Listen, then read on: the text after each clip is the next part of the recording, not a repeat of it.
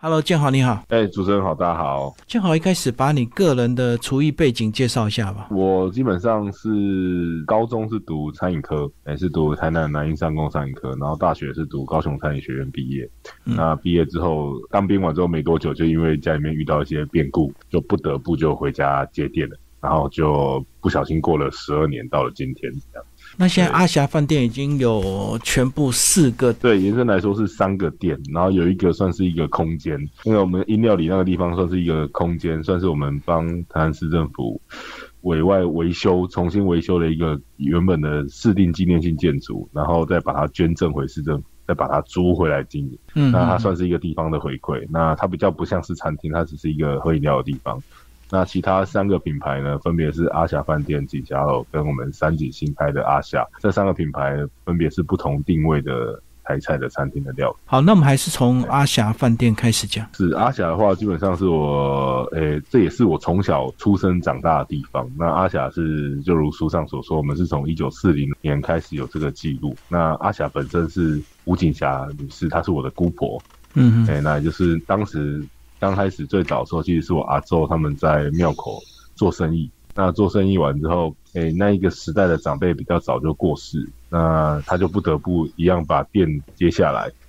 然后就变成我姑婆跟我爷爷跟我叔公他们在把这个吴氏的家族养活。那到了三十年前，到三十五年前，我们才移到现在阿霞饭店天宫庙旁边这个位置。那所以它是民国七四年盖好。然后，哎，我是民国七十五年出生，我有印象以来，我就住在店的楼上。那阿霞饭店虽然叫阿霞饭店，但以前真的有住宿。在民国七十四年刚盖好的时候，我们现在的旧址，在现在的位置，阿霞饭店楼上其实是真的旅社。嗯哼，那。当时是姑婆那时候有可能有想要跨业经营要做旅社，但是做了一两年之后就觉得旅社的管理跟工作比较复杂，所以当时旅社就把它关闭，然后就只剩餐厅的经营。所以我记得我小时候印象很深刻，我们家在盖那个店章，店章上面写的是写阿霞大旅社布设餐厅。对，那但是我们家其实一直以来主要还是以餐饮的经营为主。那从当时我姑婆开始，他们换到呃移到现在的位置。然后再到我国中毕业，高中高中读高中的时候，我姑婆他们那时候就年纪比较大了。然后直到我高中毕业完，他们就选择退休。然后我爸妈再把这间店，应该说跟长辈顶让下来，就是算买下来，就是也不算是一个什么啊，我我好利者啊，那没有那么单纯。那就是把它顶让下来之后，再换成我爸妈接手。那因为在后面遇到我爸生病。然后我就不得不原本有其他计划的状况下，就回家接店。阿霞算是我们最传统跟最发扬的一个地方，然后主要是提供传统的桌菜的类型的菜色，那都是以大的圆桌为主。但我们的招牌的菜还是一些我们很经典的手工的料理，最有名的话就是我们的红曲米糕。在书里，你有讲到你个人在年轻的时候，其实非常排斥家里做这个。嗯，对，应该应该也不能这样，应该换个方式讲哈，就是我跟我弟都一样，我们都不会主动去讲说我们家是阿下班这件事情。我觉得可能是从小耳濡目染的情况下，再加上我们自己生活在这个家里面，有时候我自己是不觉得我们家是一个很有名或是很厉害的店。那另外一点是。从小在家里面工作长大，那长辈都要我们在店里面帮忙。那帮忙的状况下，偶尔我记得小时候印象很深刻，就是你也知道，以前你自己只是个小朋友，嗯，然后可能就有朋友会同学就说啊，你们家是阿霞饭店，然后就有同学爸妈可能就问你说啊，可不可以打折？但是你只是一个小朋友，你觉得你能不能说可以打折这件事，你也不能去主张说，哎，我要我可以给我朋友招待什么？你只是个晚辈，所以我们觉得这件事很麻烦，所以我们也不可能主动去讲。嗯，那也不会认为这是一个应该值得炫耀的事情。那当时其实也没有，嗯，应该是说每个大家族的背后，没有人是有做好任何准备说我是要接班的。而且尤其长辈对下一代的寄托跟想法又是很特别。往往这种我们这种家族产业，我我认识几个同业的朋友都一样，大家都会说，哎，做这个很辛苦，我希望下一代不要做这个。对。然后就会希望下一代要多读一点书，嗯，不要跟我一样做这个非常辛苦。但是终究到他老的时候，他就会说：“他觉得做这个啊，我做这个做那么久了，奉献一辈子啊，但是却没有人愿意接，那又很两极，对，终究这件事情无限的在轮回的发生。就是嘴巴讲希望小孩做别图，不要再复制他这么辛苦，可是到老了又希望小孩能够传承，就是在这种很矛盾的情绪下成长这样子。对，而且几乎所有的我认识的家庭产业的朋友，大部分真的都是活在这样的背景下。我只是比较少遇到而已。对，包比较早遇到，包括你个人也讲，因为你从小在家里帮忙，自然就会看到辛苦那一面，就会排斥嘛。对，因为我记得我印象很深刻啦，我从国小、国中、高中。我能算过有去过我家的同学，应该不到五个吧。嗯，就是我从从来没有带过什么啊朋友回家啊什么这种事情。因为我记得我很小时候就曾经有知道被我姑婆讲什么，然后就是我带同学回家，然后我就被我姑婆念说啊，闯进那邓来把同学邓来处理处理这行李的时候再被当安内，然后我就再也都不敢带同学。嗯，就算没有带到店里面哦，对对，然后就是就是好像这件事就从来没有再发生过，我也没有跟任何同学讲。但我真的觉得这个行业真的非常辛苦。好，那后来是因为你爸爸身体出状况，你就决定还是接班？应该说我不得不，后面没有人，爸爸也没有帮手，爸爸帮手是妈妈，所以这两个人，我们嗯，就是家里面也看过我爸妈那么辛苦，所以你也不得不，你也知道，就是一家之主倒下，你毕竟要有另外一个人来把他扛起来。嗯，那因为我弟的年纪也跟我差一些，然后当时的状况也比较特别，其实。呃，我们家的接手的状况，以前是我刚说到是我姑婆在经营的时候，是我姑婆跟我爷爷，嗯，跟我的叔公。那我的叔公是在厨房里面炒菜，我的姑婆呢，因为以前台南传统的这种店哦，就一个大景，就是摊贩，然后摊贩前面有一个像海产摊的那种展示台，那我姑婆就站在展示台前面，然后客人要点菜呢，就跟他讲说，哎，我这边瓦贼，这边瓦贼，然后我姑婆就说，喝我来给你款，就这种在大景切东西。然后我爷爷在外场接待客人，是。那其实我姑婆他们退休之后，换成变成我爸是我爷爷的工作，我妈占我姑婆的位置。然后我们家厨房当时是我的堂叔在掌厨。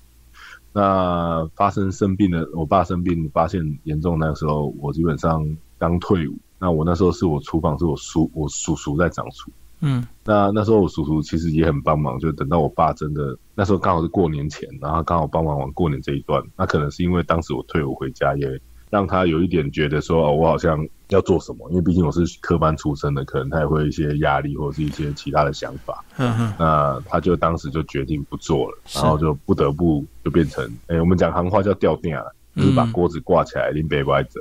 然后我就在隔天在厨房摸了一圈，不得不就上战场。然后就站到了今天。所以以前传统的饭店都会过度的依赖主厨，对不对？传统的这种行业，我我必须很现实，跟我毕竟我在高中我都读餐饮科，哎，然后我高中除了在家里面帮忙以外，我高中也有去外面工作跟打工。我高中第一份打工的工作是在台南大丽致酒店，那时候它刚开幕，它现在已经关了。那时候刚开幕，我在那边的共同市场把费在那边端盘子当服务生。然后第二份工作是在台南一间日本料理店上班，叫三彩。那当时在那边上班，其实你就很能体会说，你在厨房上班里面会遇到的人的 range 很广，就是学经历来说很广，就是因为因为厨房是一个很现实的环境，就是有手有脚，听得懂人话就可以做。嗯，你只要愿意做，你就可以做好一道菜。但是终究会养就成大家对于技术上的，算是你要讲常识吗？就是我怕被你学，因为这是我的一技之长。对啊。但是其实，在这个社会上，在现现在的社会上，这些并不代表他是他唯一的生存之道了。但在上一代的留下来的这个记忆里面，他们还是会觉得这是我唯一能生存的方式。所以，我们是连自己的亲人他都不大愿意会教你。对对，这是很现实的。以前我的叔公在炒菜的时候，我们要在旁边干嘛？也有时候都不行，还会被念。我小时候印象很深刻，我一真的在厨房学到最常做的事情。是洗砧板，就做清扫，然后再第二个是捡螃蟹，对，就是做一些打杂的工作。那我我我认为当时那我就觉得这件事情是毕竟会发生的，所以我回来也做了很多转变，就是我我我我不觉得应该会被一个人绑住。当然，如果他今天是一个绝对不可不可或缺的主要角色，我觉得这是非常好的。但是一个地方不能因为少了一个齿轮而不能动，一台车不能因为少了一个开关就停下来就报废。那我们用不同的方式，那样的状况下，我就回来接电，跟回来把所有的配方去做调整。那因为毕竟我是科班出身，所以当时我在高中职之后毕业，在大学读高餐的时候，也受到了比较多的启发。然后甚至在北部上班，也有遇到。那时候我在台北国宾实习，然后我也刻意选了一个我不我不熟悉的领域，我去我去包点心，我去包烧麦、包虾饺、包鱼翅饺。那我想要做一点不同的体验跟尝试，但那时候也给我很大的冲击，是北部的呃饭店的生态。跟南部的饭店的生态、跟餐饮环境的工作不同，然后呃导致我回来之后有更多不同的想法。等于是你变成你要重新建立你配方跟所谓的 SOP 就对了。应该是说以前这种我们这种传统的店是没有这两项东西的。对啊，你也不能讲有什么配方。哎，老几辈的配方的是我给他欢喜，哎盐较大臭诶，啊其他不欢喜盐怕最臭诶。嗯，啊啊那个酱油糖也是从来没有用过汤匙，都是用手压着从瓶盖在那边加的。你到底他加多少？他也没办法告诉你，但他没有对错。我觉得这是主厨烹调美好的地方。但是我心中会认为说，我今天我们希望呈现一个稳定好的品质给消费者，我们就需要一个标准的做法，跟让他来每一次吃到都可以相差不等的风味，嗯，而不应该是今天比较好，明明天比较咸，后天比较甜，不应该有这种事情发生。然后我们才做了这样子很大的规模的调整跟挑战，但是相对的对消费者来说，这也对他来说是一个很大的挑战。然后对我内部的同仁或是当时里面的师傅来说，对他们大家每个人都是一个很大的挑战。所以刚开始遇到非常辛苦跟非常应该说嗯挫折，我不大记得，但是非常辛苦是真的。就是可能他们习惯的这个呃拿手菜都要做一定程度的一个公开了，要让它标准化就对。变成大家都，但是还对，然后还有另外一个很现实的点，就是像我是我我真的是在其他地方上班，然后有体会过一些工作流程，我们就会比较新一代的厨师或新一代的餐饮工作者，就会比较追求希望用一个安全、合理跟符合法规的制作方式，因为以前的制作法可能有需要添加什么东西，嗯不先不论对错，但是在我们的心中，我们希望它变更好。而且在这，呃，我们回来，我回来接店第二年还是第三年，我们就遇到那个大桶沙油的事情。嗯，对，当时食安的危机对我们来说，所有的餐饮业者绝对都是打击。你不管用的是不是他的东西，那当时事情发生的时候，我们也只能应对。那你说东西换了，味道会不会换？百分之九十九一定是换。对，但是没有对错，因为你看我们十年前的味道跟现在的味道，嗯，到底谁对谁错？没有，因为我们其实人的口味跟体会也在改变。而且大家对于知识的寻求也不同，我觉得很有趣的一个案例就是，我从我们从小都是吃七七乳加长大，嗯，对，等到长大吃到真的七十七七十八巧克力的时候，你就会觉得说，哎，啊，那这到底这才是巧克力，还是七七乳加才是巧克力？嗯，但是一直吃七七乳加长大，他可能就认定七七乳加才是真的，对，这没有对错，但是我我觉得在一个普罗现在的环境的资讯很容易收集的状况下。最重要的点还是要先成于自己。我们把我们想要呈现给消费者或呈现给同仁的内容，嗯，开诚不肯不的公开。像我对我们同仁之间都一样，就是我们今天用什么东西，今天这是好的，这是贵的，我一定会跟大家讲。不，你自己去买就知道，你一定买到比我贵。但是我们不是要，我们没有要骗消费者，我们是要提供好的好的品质跟内容。但是有些不懂的，你可能就没有办法去跟他沟通。但我觉得数字跟呃明确的资讯会说话，而不是用。只用单纯说服的方式，但是更大的关键还是在，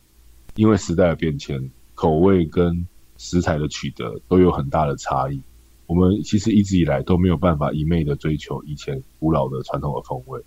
我必须说，就像现在，大家都从 B B 扣拿到大哥大，拿到三三一零，然后再拿到现在拿 iPhone，那为什么阿霞不能从桌菜变成套餐？没有不行，只是你愿不愿意接受。嗯，其实阿霞后来是追求所谓的复古台菜，那我相信这个风潮应该很多人都会看到，大家都会做。那到底口味口感到底差在哪里？是你的食材用的比较好，自然差异就出来了吗？这一点也是一个我觉得是一个老店很好的价值跟品质。我们家就我来说哈，我们家卖我们家厂商的东西啊，有三四间厂商真的百分之百就是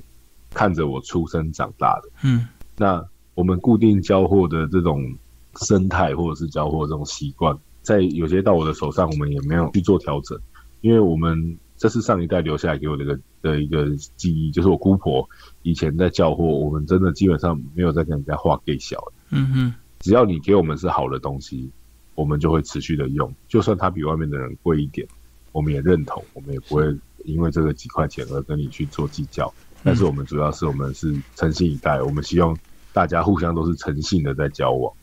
那这样子也养养就成我们现在用的东西。其实一直以来，我觉得在台菜的或者是在做任何料理的烹调过程，食材是一个最基本的底的分数。如果你的食材有及格，你再往上做都是加分。嗯，你的食材如果是不及格，你再往上做都不一定是加分。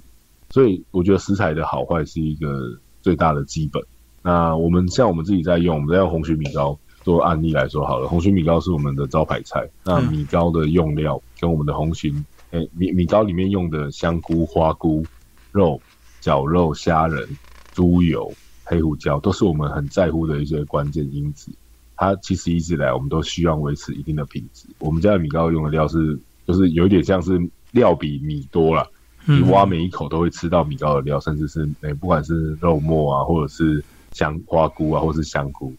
那更大的关键就是我们的红鲟。那红鲟其实一直以来，上一代有交代我们，就是我们的红鲟米糕的摆法，呃，说浮夸一点，就是我看照片应该就可以分得出这是不是我们家的红鲟米糕。嗯嗯全台湾的红曲米糕照片来，我大概就可以看得出这是不是我们家的。因为我们有很多一些美感是我们自己看得懂，就像我们的螃蟹的摆法，嗯，我们的蟹壳都都不会是盖起来的，我们的蟹壳都是打开的，我们的蟹壳都应该要打开给客人看。这是姑婆以前留下来给我的一个很深刻的记忆。就是料说过，料多的话，就是不怕翻开嘛，啊，料少才会盖起来嘛。呃呃，对对，不好说啦。但是 但是，我们姑婆给我那时候的记忆有很深刻，他是说，因那狼可以来假崩，猪狼来假崩，猪狼是被请狼 K，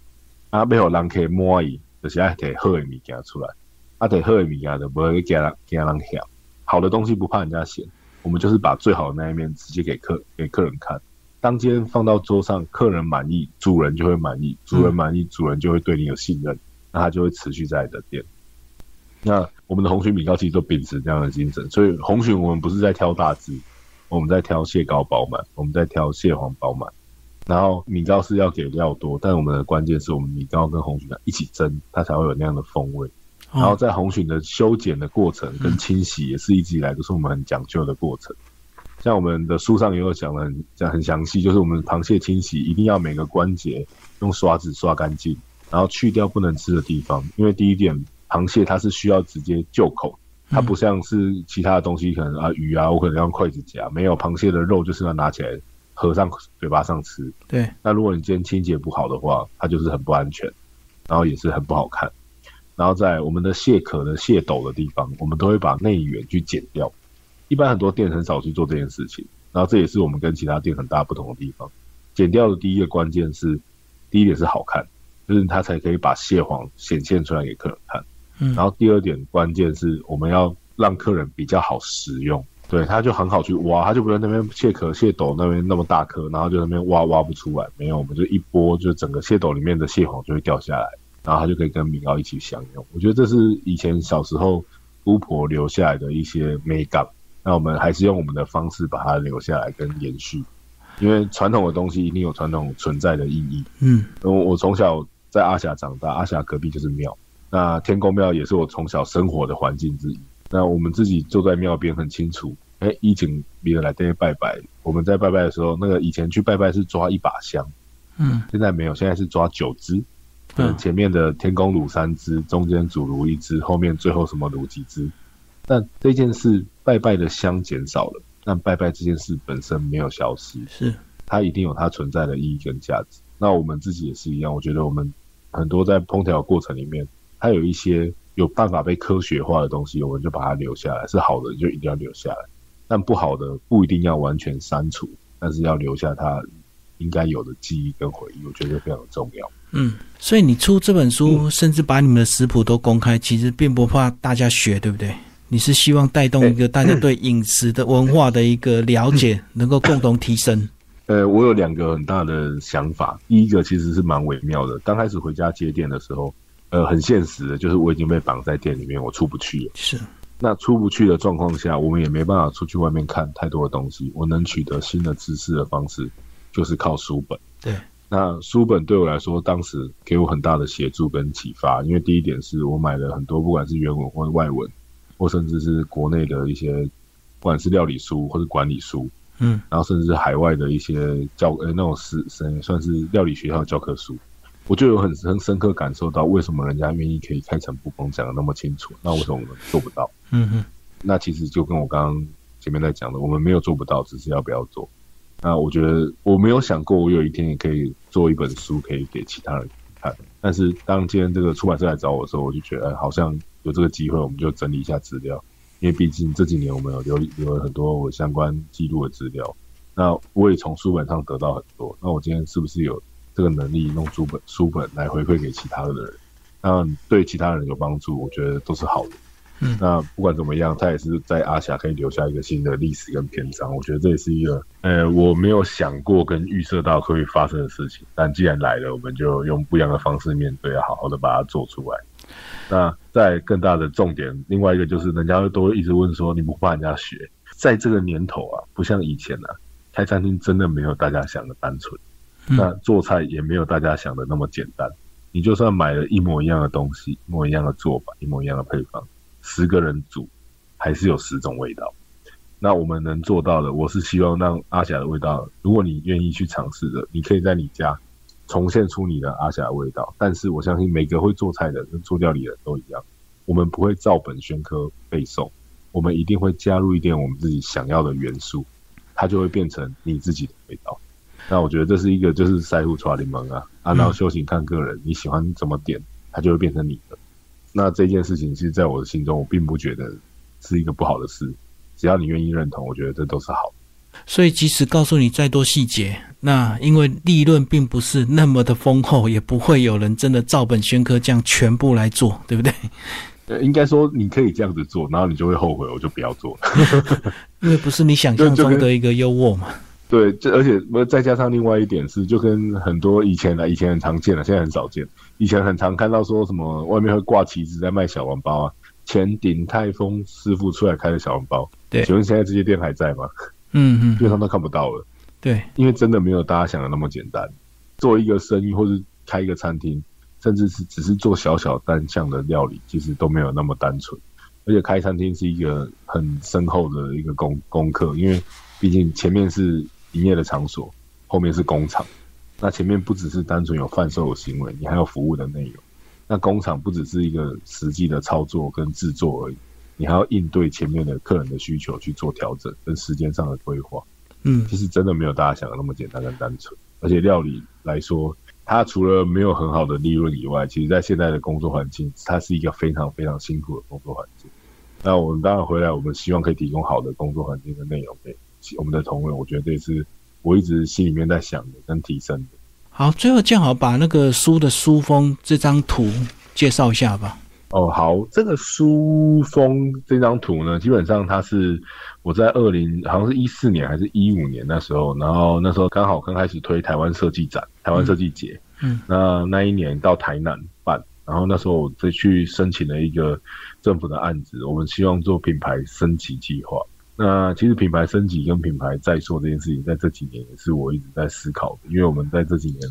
我回来接店，毕竟我是一个年轻人，我二十四岁就。回来接店，嗯，那面对一个这么老的店家，我们很明确的可以感受到我们店里面的客人的年的族群在变化，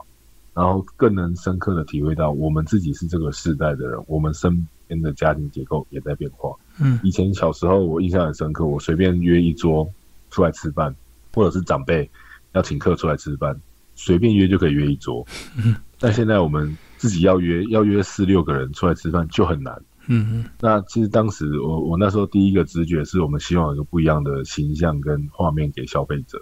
然后那时候刚好找了台北无视设计的校鲁霹雳来帮我们做这个设计的统统筹规划，然后我跟他提了一个我的想法是，我觉得阿霞是一个很特别，对我来说很特别的地方，除了是我的家以外，那我觉得对其他人来说，阿霞是一个可以在这边有人生四喜都可以在阿霞。那我们在门口画了一个新娘要进来的画面，就是阴阴的是。人生结婚，因为其实，在阿霞可以在你四个最重要的日子都在阿霞吃。嗯，而我们在台南人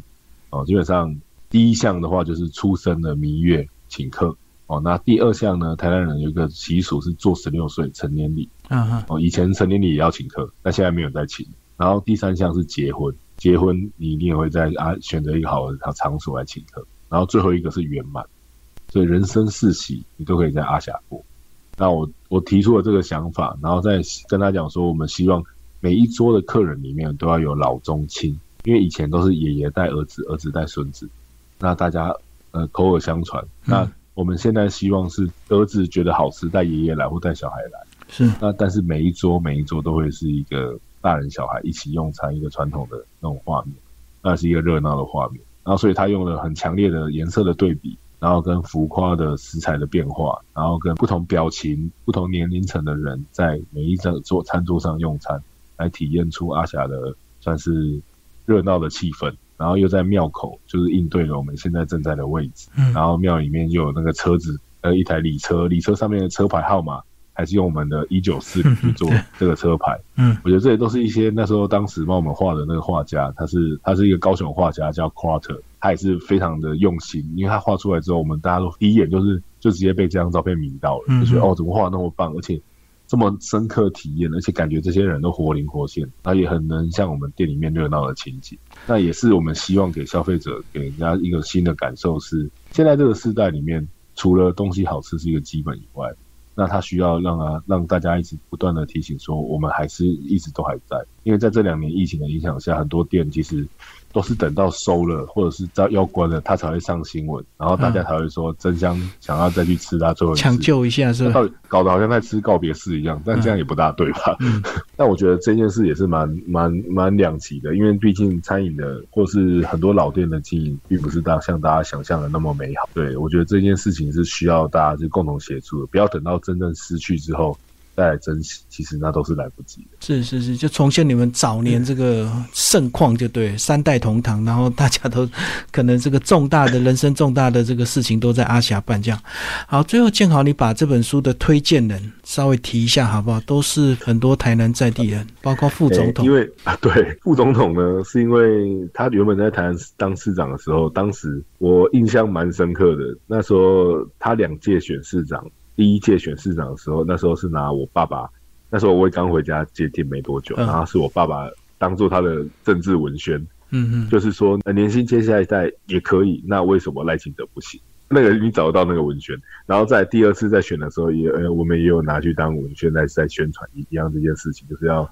老店传承这件事情，所以跟赖市长当时就有一些交情，所以他很很感谢他愿意帮我们推荐。那在其他的话，就是像陈大叔校长也是我们店里面很长很长的客人，那他也是见证了我们这一段时间的变化。那也他也很体恤晚辈，我们给我们很多建议。那其他有些就是像我们餐饮的工作者，像梁国祥老师。然后我是李军老师，是我高餐的老师。那还有更重要的是，我们高餐的创校校长，当时也是很照顾我的一个前辈，也是也算老师。那他们大家都给我很很棒的建议跟回馈。那里面有比较有趣的两个人是，诶，台南的卷尾家的老板，然后跟最近刚去年刚得世界面包冠军的吴子敬。那这两个是我很好的朋友。那大家其实都是同业，也是相同的年龄，所以大家都很有话讲。我觉得。在这样子的环境里面，台南人、台南人互相在理解跟了了解，说我们其实餐饮业的工作或者这个行业，我们不再是单打独斗，我们一直以来都要做团体战，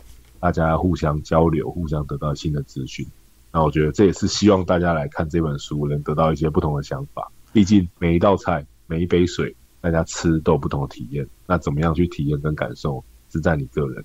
没有人能能能左右你的想法，但是你要坚定你自己的想法。好，谢谢。